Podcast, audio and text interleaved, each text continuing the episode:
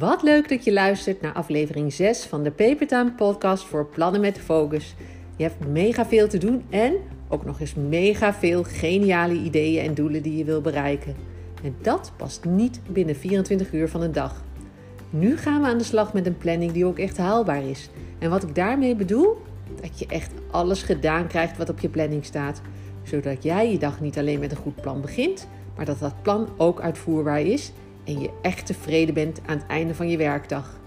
Deze aflevering gaan we een fijne vaste takenlijst maken die je er iedere keer bij kan pakken als je met je planning bezig gaat. En jij, jij staat bovenaan.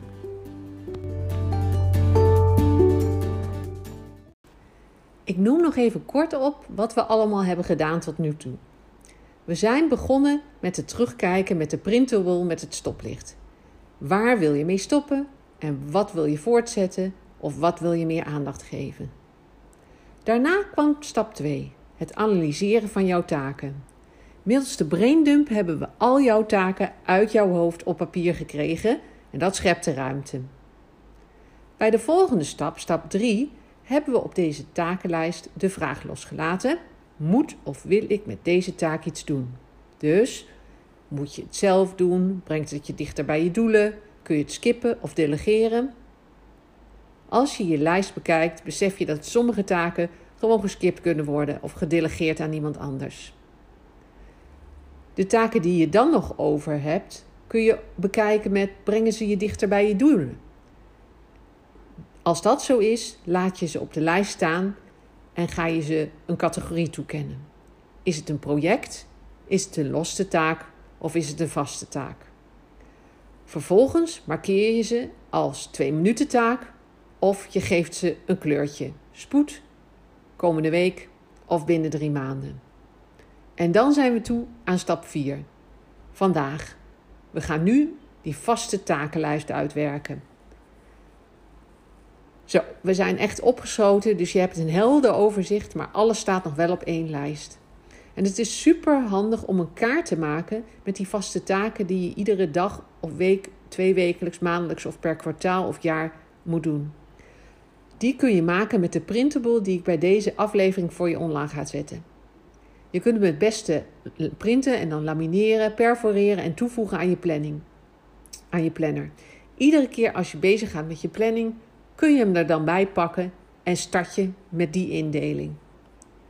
En vraag jij je nu af waarom er iedere keer jij bovenaan die lijst staat?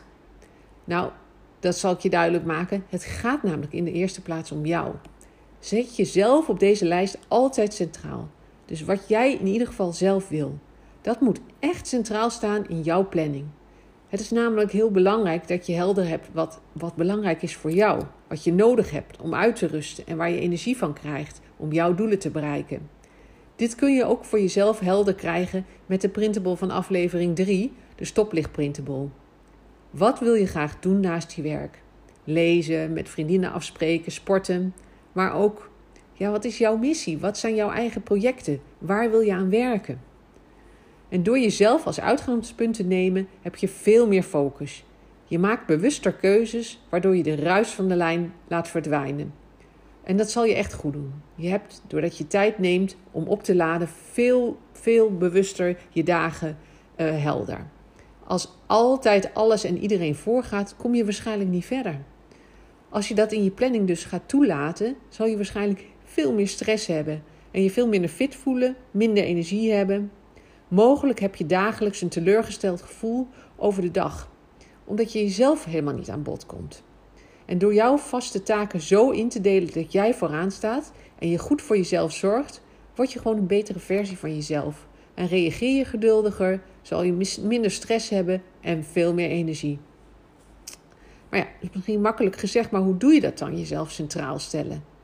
Het is algemeen bekend dat kunnen doen wat bij je past, bezig zijn met wat je passie is en ideaal is, ervoor zorgt dat je lekkerder in je vel zit. Hard werken is dan gewoon minder zwaar.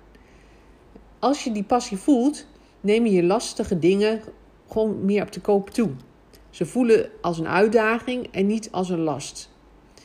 Probeer iets te zoeken waar je heel enthousiast van wordt. Want meestal is je werk een groot deel van je leven. En als je niet weet wat je passie is, ga er dan naar op zoek. En doe dat niet door het hele roer in één keer om te gooien, maar door kleine stapjes te zetten. Zodat je per stap merkt of het haalbaar is, of het goed voelt. En bevalt het niet, dan zet je het stapje de andere kant op. Het is ook helemaal niet gek om daar hulp bij te zoeken hoor. Een coach die je begeleidt en samen met jou de zaken helder krijgt, kan echt heel fijn zijn. Maar ja, goed, doen wat je graag doet is eigenlijk niet genoeg. Er zijn, als je veel werkt, wel momenten nodig om terug te schakelen. Want de boog kan niet altijd gespannen zijn, ook al doe je wat je leuk vindt. Want als je altijd aanstaat, word je uiteindelijk toch moe en kun je hoofd- en bijzaken niet meer goed onderscheiden. Het helpt je als je bewust van je planmomenten ook momenten maakt om te overwegen of je afspraken en taken kunt skippen of delegeren. Het kan heel belangrijk zijn je te realiseren dat je iets niet per se hoeft te doen. En dat je je rustmomenten pakt om op te laden. En dat dat soms dus ook voorrang moet krijgen. Niet altijd alles hoeft perfect en optimaal te zijn. En soms kan iets ook met 80% inzet. En kun je het ook aan je voorbij laten gaan. Als je aan het begin van de, naar de week kijkt, kun je ook denken van ik heb zoveel afspraken staan. Regel dat gewoon. Verschuif het naar een andere week. Als het niet per se die week hoeft, dan kan dat heel erg veel ruimte geven. Keuzes maken is belangrijk en geeft rust en focus. Dus samenwerken en soms voor 80% inzet gaan en bewust thema's kiezen waar je aan werkt, zorgt voor focus en rust en regelmaat is daarbij heel fijn. Alles perfect en alle ballen hoog houden is wat veel mensen als overtuiging hebben. Het altijd moeten presteren. Maar dat zorgt voor stress en verkeerde beslissingen en besluitloosheid. Nou, door tijdsblokken te gebruiken voor je planning en de tijd om te doen wat jij belangrijk vindt en de rest daaromheen te bouwen, zal je heel veel rust geven. Structuur helpt enorm en geeft ruimte om op te laden. Dus al doe je wat je leuk vindt, als je niet tijd neemt voor wat jij graag doet, lezen, wandelen, met vriendinnen op stap, dan kun je toch stress ervaren en je futloos voelen. Als je voor 100% wil doen en alles wat op je pad komt, wat je aanspreekt, wil realiseren, kun je op een gegeven moment hoofdzaken echt niet meer van bijzaken scheiden. Je kunt niet altijd presteren. Dus pak die tijd en maak die keuzes. Plan ook je planmomenten in. Maak daar gewoon een feestje van. Maak belangrijk wat er echt toe doet. Dus sta stil om te kijken waar jouw vuur van aangaat. Ga op zoek naar jouw missie. Relativeer en bepaal wat jij belangrijk vindt. Zorg voor je lichaam. Zorg voor rustmomenten. Ook even niks doen is echt heel belangrijk. En plan je planmomenten. En vind jouw vrijheid door structuur.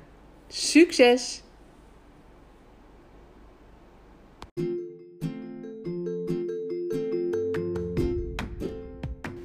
Wat fijn dat je naar deze aflevering van de Papertime podcast voor plannen met focus hebt geluisterd. Vergeet niet de printable te downloaden waarmee je je vaste takenkaart kunt maken. Je vindt de link bij de podcast op de website van papertime.nl met een middenstreepje. Ik ben heel benieuwd en het lijkt me heel leuk om een berichtje van jou te ontvangen om te horen wat je van de podcast vindt. Of misschien heb je vragen of suggesties. Op de website vind je alle contactinformatie. Nogmaals, bedankt voor het luisteren en heel graag tot de volgende keer.